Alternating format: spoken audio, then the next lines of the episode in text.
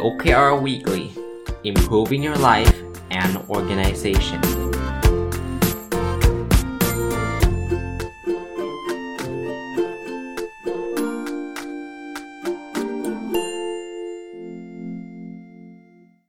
สวัสดีครับ ยินดีต้อนรับเข้าสู่รายการ OKR Weekly นะครับ ก็เป็นหนึ่งในรายการที่จัดอยู่ทุกวันพุธในช่อง n o p ด d o n Story นะครับ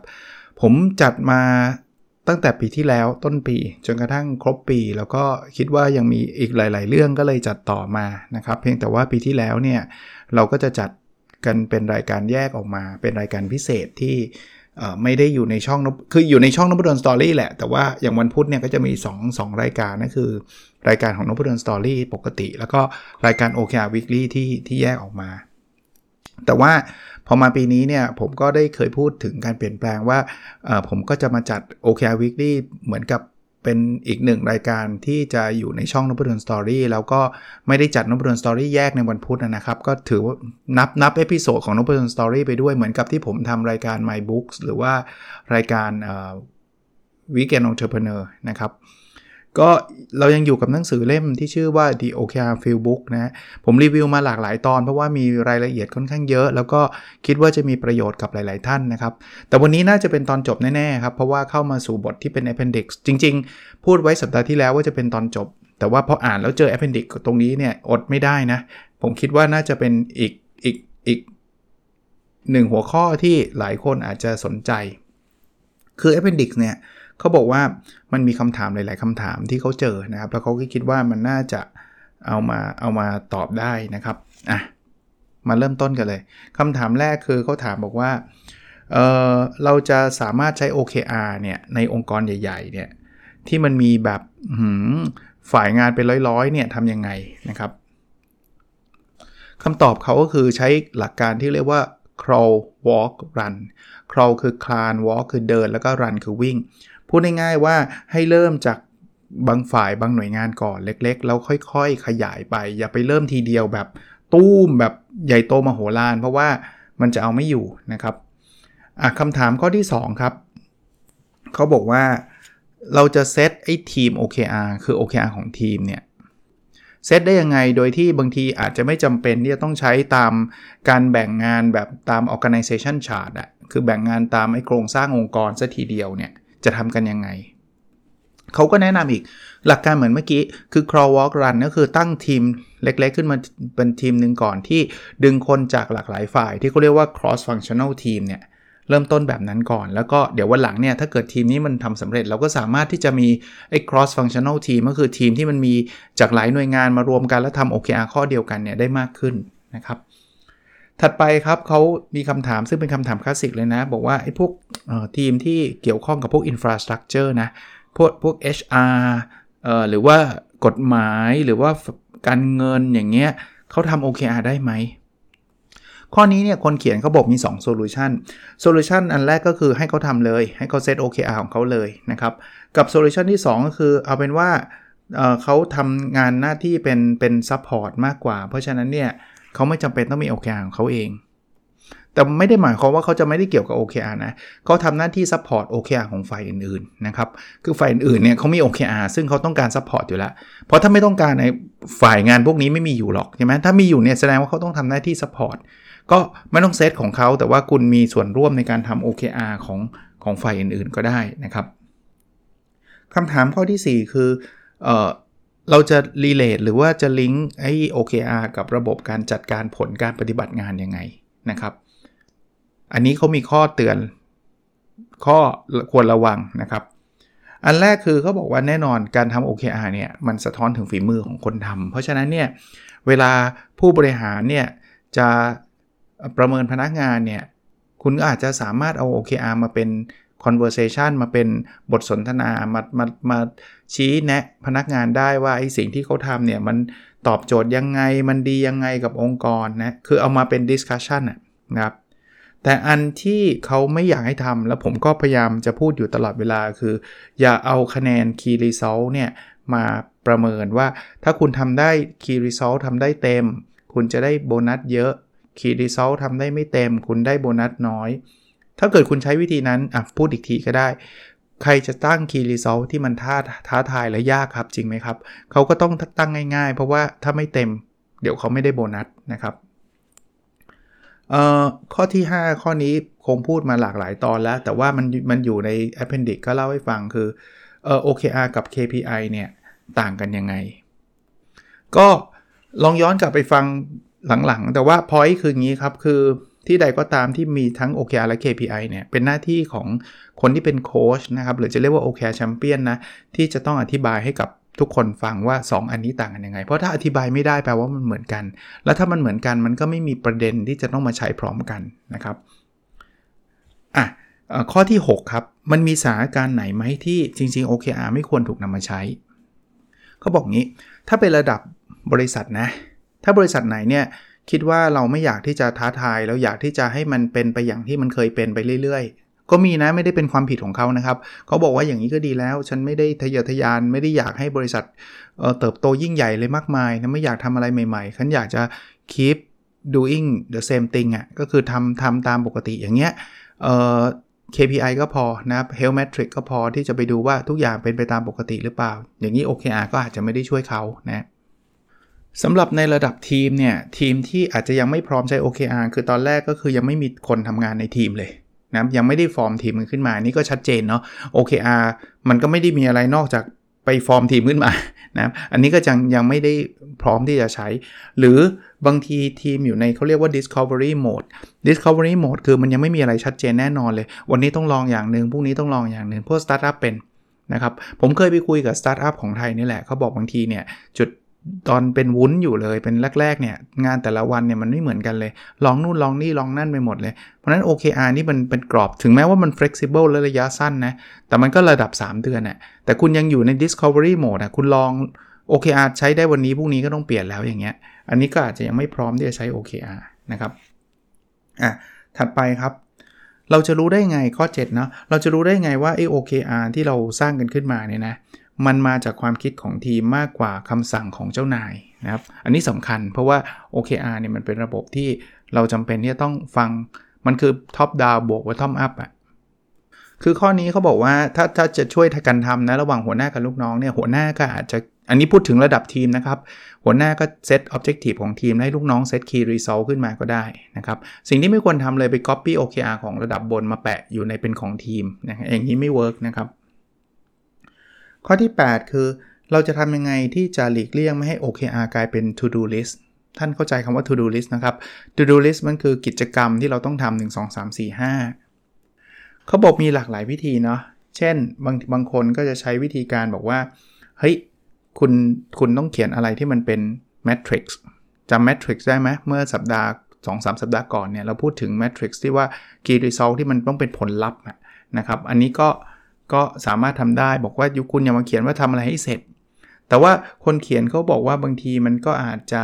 เอ็กซ์ตรีมเกินไป หรือว่าเยอะเกินไปถึงขนาดที่ไปฟอร์สเขาไม่ให้เขาเขียนอะไรแบบนั้นเขาแนะนำแบบนี้ดีกว่าครับ ถ้าเกิดใครเขียนไปกิจกรรมเนี่ยให้ถามว่าอะไรคือผลลัพธ์ของกิจกรรมที่คุณทำนะครับ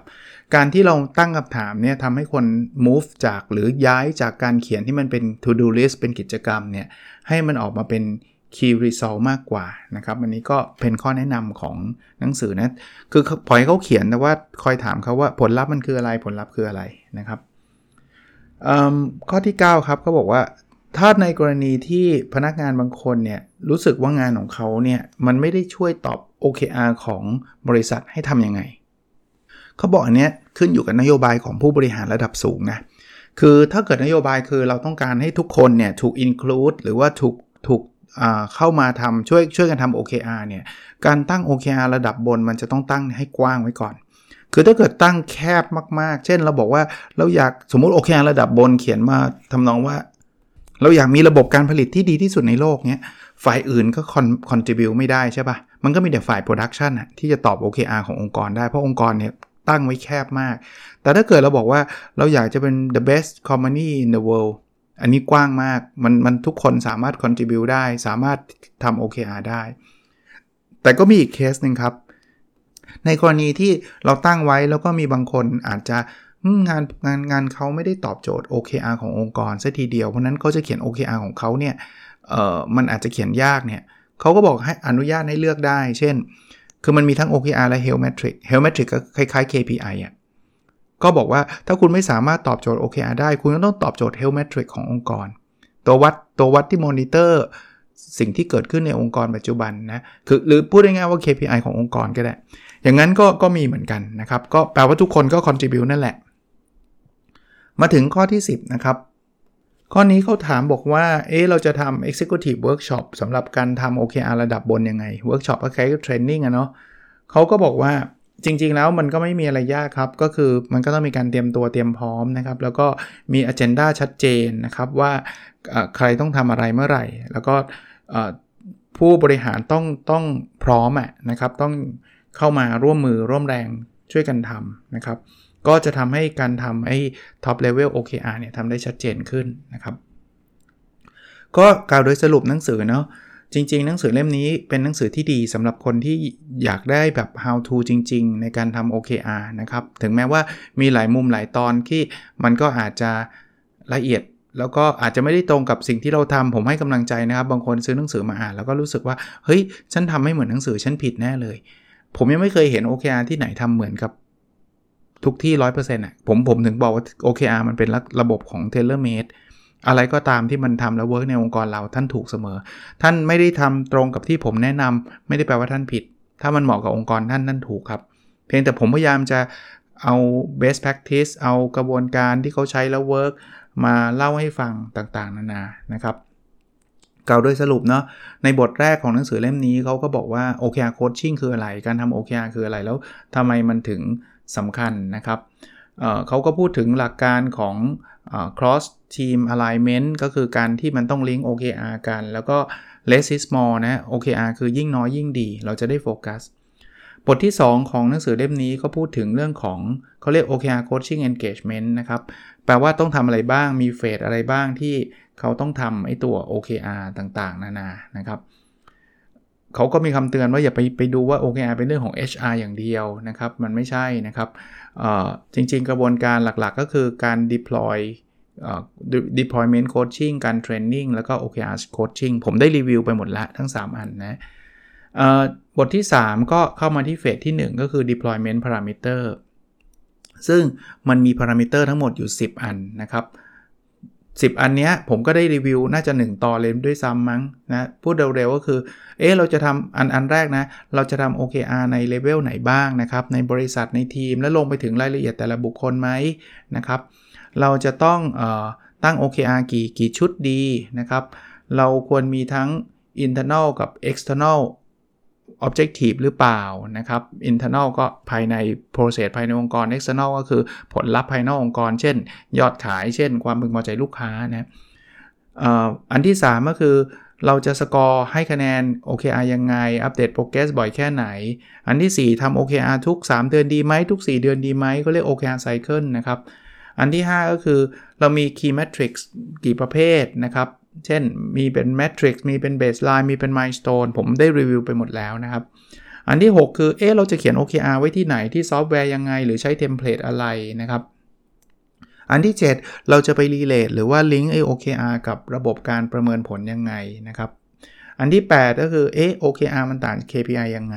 อันที่ 9 ก็คือ เราจะรู้ได้ไงว่า OKR มันลิงก์กันมันอะไรกันนะครับ แล้วก็อันที่ 10 ก็คือเราจะรู้ได้ไงว่า OKR ถูกสร้างมา จากล่างขึ้นบนไม่ใช่ถูกสั่งลงมา บทที่ 4 เนี่ยเขาพูดถึงเฟส2ก็คือเรื่องของการเทรนนิ่งนะครับเขาก็มีเวิร์กช็อประดับ top level เวิร์กช็อปสำหรับคนที่เป็น OKR Expert นะครับหรือจะเรียกว่าแชมเปี้ยนก็ได้นะครับ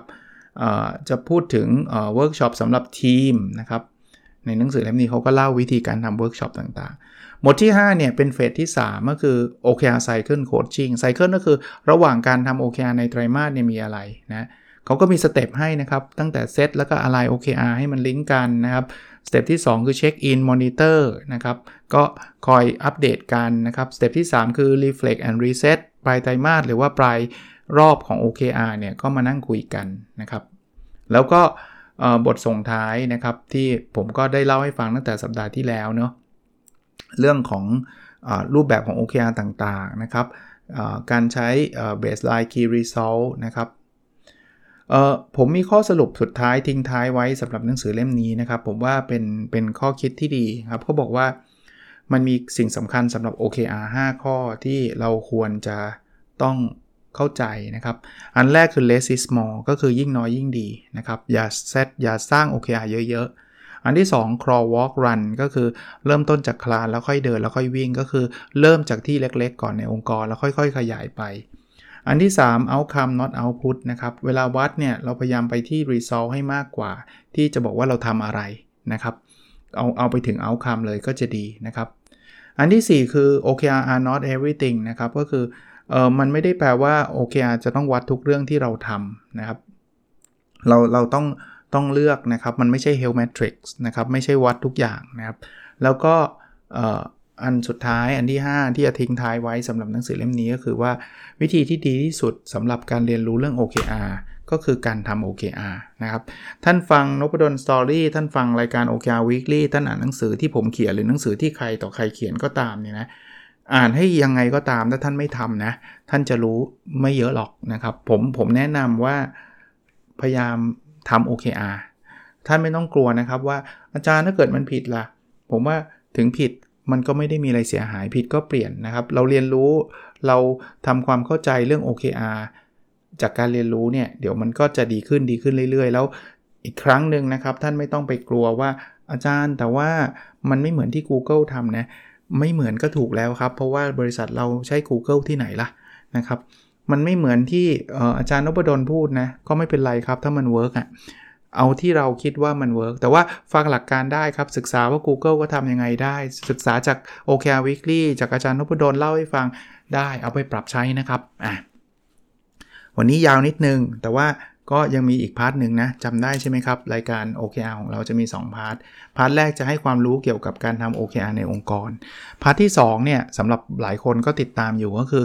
จะเล่าให้ฟังว่า OKR มันไม่ได้ถูกใช้ได้เฉพาะในองค์กรนะ มันใช้กับชีวิตประจำวันเราได้เลยนะผมผมมีโอกาสได้ทั้งทำทั้ง2 part คือ part ที่ทำให้องค์กร ผมก็เป็นที่ปรึกษาให้กับองค์กร ตอนนี้ อยู่ปัจจุบันก็ 11 องค์กรนะครับ ก็เห็นการความก้าวหน้าขององค์กรที่อยู่ในโครงการ OKR Consulting Project ของผม ในขณะเดียวกันตัวผมเองผมก็ใช้กับการพัฒนาตัวเอง ก็มาเล่าที่ part ที่2นะมีอะไรอะไรอย่างเปลี่ยนแปลงน่าสนใจนะครับ เดี๋ยวลองดูนะครับเป็นอะไรที่ที่ที่เอาเป็นว่ามีมุมได้ได้ได้คุยครับ Objective and Key Result ผมมี 3 ชุด ถ้าใครติดตามน่าจะจำได้นะครับ เราเริ่มจาก Objective ข้อที่ 1 เรียนรู้และพัฒนาตัวเองอย่างต่อเนื่องนะครับ Key Result 1.1 อ่านหนังสือให้จบในไตรามาสนี้ 30 เล่ม ผมอ่านไปได้แล้ว 22 เล่ม เหลืออีกประมาณ 4-5 วีคซึ่งไม่น่าจะมีปัญหาในการอ่านให้ครบ 30 เล่มนะ Key Result 1.2 อ่านหนังสือภาษาอังกฤษให้จบ 13 เล่ม 13 นี่อยู่ใน 30 เล่มข้างบนนะ แต่แยกเป็นภาษาอังกฤษโดยเฉพาะ อันเนี้ย ช้ามากคืออ่านไปจบแค่เล่มเดียวนะตอนนี้มีมีวี่แววจะจบอีกเล่มหนึ่งแต่ว่าถือว่าช้าเลย จริง ๆ นะวีคนี้ผมควรอ่านจบ 8 เล่มแล้วถ้าจะได้ 13 เล่มนะครับ แต่ตอนนี้ได้เล่มเดียว แต่ว่าผมมีหนังสือภาษาอังกฤษอ่านพร้อม ๆ กันอยู่ประมาณ 5 เล่มอยู่ตอนนี้ ถ้าจบมันจะจบพร้อมกัน แต่ก็ยังถือว่าช้าอยู่ดีต่อให้จบ 5 เล่มพร้อมกันนี่เหอะคีรีซอล1.3ส่งเปเปอร์ไปเจอ journal 2เปเปอร์ ผมไม่ได้ทำอะไรมาเลยจน week ที่ 7 แต่ week ที่ถัดมาเนี่ยเริ่มขยับในการเขียน ผมให้คะแนนตัวเองประมาณสัก 10% 10%ยังยังอีกไกลนะครับยังอีกไกล แต่ว่าออตอนนี้ล็อกเวลาไว้สำหรับการทำอันนี้ต้นมีนา ก็คือต้นเดือนหน้านะครับ ก็ล็อกเวลาไว้เลย คือไม่รับงานไม่อะไรทั้งสิ้น แล้วมันเป็นจังหวะที่ผมหยุดมิดเทอมคือไม่มีสอนด้วย เพราะนั้นเนี่ยผมจะพยายามทำให้เยอะที่สุดในในต้นมีนา เพราะว่าอย่างวันนี้นะ สอนเช้าประชุมบ่ายพรุ่งนี้สอนเช้าประชุมบ่ายมาลืนสอนเช้าสอนบ่าย คือคือมันเป็นแบบนี้แล้วมันไม่มีเวลาเลยซึ่งไม่ควรเป็นข้ออ้างเพราะว่า OKR มันควรจะต้องจัดสรรเวลาให้นะครับ ก็ 10%ก็ยังดีครับ Objective ที่ 2 แบ่งปันความรู้เพื่อทำให้สังคมดีขึ้น Key Result 2.1 ตีพิมพ์หนังสือ 1 เล่ม ผมตัดสินใจตีพิมพ์เองในเล่มนี้ นะครับ แล้วตอนนี้เนี่ยทำต้นฉบับเสร็จเรียบร้อย ส่งไปยังคุณเซ่นะที่ผมเคยเล่าให้ฟังให้ออกแบบหนังสือ วันนี้เพิ่งได้รับfeedback กลับมาเป็นเป็นทีมหนังสือกลับมา ก็คิดว่าภายใน 3 สัปดาห์หนังสือน่าจะเสร็จแต่ยังต้องเข้าโรงพิมพ์อีกเนาะเพราะฉะนั้นก็ใช้เวลาประมาณสักเดือนกว่าๆ แต่มีลุ้นมีลุ้นว่าผมจะตีพิมพ์ได้ภายในไตรมาสนี้ลุ้นอยู่นะครับ Key Result 2.2 มีคนฟังพอดแคสต์ 25,000 ดาวน์โหลดต่อวัน week นี้เป็น week ที่มีคนฟังน้อยนะครับ อาจจะเป็นหนังสืออาจจะไม่ถูกใจหรือเปล่า หรือยังไงก็ไม่แน่ใจนะเอ่อตอนนี้จำนวนคนฟังอยู่ที่ 16,736 ถือว่าห่างไกลจากเป้าหมาย แต่ว่าไม่ว่าจะห่างไกลยังไงก็ตามนะครับ ผมขอบคุณทุกครั้งที่ท่านกุณาติดตาม แล้วก็แชร์แล้วก็ไม่รู้หรือหรือไม่แชร์ก็แล้วแต่เนี่ย ผมคิดว่า ปริมาณก็สำคัญ แต่ว่าสิ่งสำคัญไม่แพ้ปริมาณนั่นคือ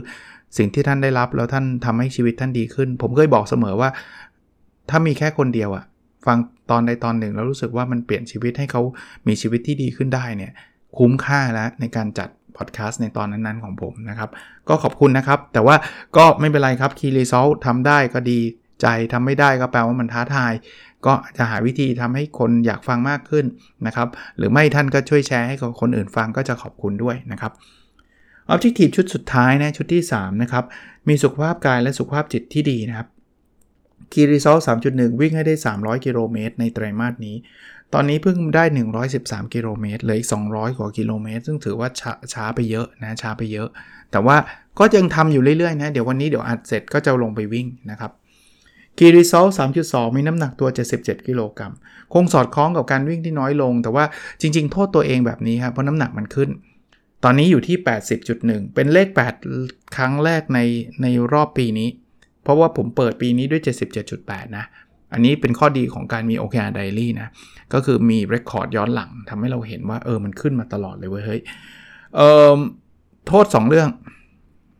ไม่ใช่โทษใครโทษตัวเองหนึ่งคือ ถึงแม้ว่าจะไม่กินข้าวเย็นแต่กินข้าวกลางวันช้า มันก็เลยมากินแบบบ่าย3บ่าย4ผมเดาว่ามีผล กับอีกเรื่องหนึ่งคือนอนดึก ผมว่านอนดึกก็มีผลนะครับ ก็ 2 เรื่องนี้ต้องต้องปรับตัวเอง วันนี้ก็พอเห็นเลข 8 ครั้งแรกก็ตกใจแล้วก็ไม่เอาละ วันนี้ก็พยายามกินเลิกเที่ยงแล้วก็ไม่กินเลยนะครับ ไม่กินเลย ซึ่งตอนนี้อัดพอดแคสต์อยู่ประมาณทุ่มหนึ่งนะหิวมาก แต่ก็นั่นแหละมันก็ควรจะเป็นแบบนั้นแหละนะครับ แล้วก็เรื่องที่2อ่าเรื่องนอนดึกเดี๋ยวคืนนี้ก็จะพยายามรีบนอนให้เร็วขึ้นนะครับคีรีเซล3.3มีเวลาอยู่กับครอบครัว 25 วัน อันนี้เป็นอีกอันหนึ่งที่ทำได้ไม่ค่อยดี เพราะว่าณวันนี้อยู่ได้แค่ 8 วัน จริงๆแล้วผมกะว่าจะล็อกเสาร์อาทิตย์ จะใช้เวลาอยู่กับครอบครัว ไม่ได้รับงานต่างๆ แต่ว่ายังเคลียร์ไม่จบนะครับยังเคลียร์ไม่จบ เพราะฉะนั้นก็ 8 วันก็ก็ถือว่าล้าล้าหลังนะครับ เพราะว่า 25 วันนี่คือไตรมาสนี้อยากที่จะใช้เวลาอยู่กับครอบครัวเนาะก็ประมาณนี้นะครับ วันนี้คงไม่ได้ยาวอะไรมาก แต่ว่ายาวกว่าปกตินิดหน่อยนะครับอ้ออีกนิดเดียวช่วงนี้ผมอาจจะมีโปรโมทไอตัว My OKR Diary เพราะว่าหลายคนก็สอบถามมาอยู่เรื่อยๆ ก็เลยคิดว่า ผมก็ลงไว้ในเพจนะครับ ถ้าใครสนใจก็ inbox มาในเพจก็ได้ แต่จริงๆ มันมีลิงก์อยู่นะท่านสั่งตรงไปที่ลิงก์นั้นได้เลย เพราะว่าจะมีทีมช่วยจัดส่งให้นะครับ โอเคครับ แล้วเราพบกันในสัปดาห์ถัดไปนะครับ สวัสดีครับ